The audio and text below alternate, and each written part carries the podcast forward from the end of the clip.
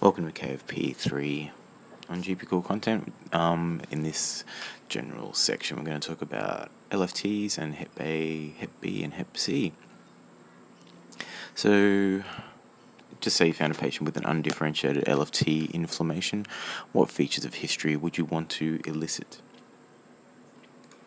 You want to elicit was any previous Hep B or Hep C or Hep A exposure, alcohol and smoking history, family history of liver disease or cancer, previous history of any illness, previous screening for viral hepatitis,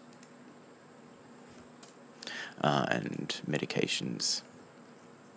Features of examination you want to elicit in undifferentiated LFT abnormalities include BMI, OBS, spider nevi, uh, hepatic palm, so palmar erythema or hepatic flap, leukonychia, gynecomastia, hepatosplenomegaly, caput medusae, ascites, and varices.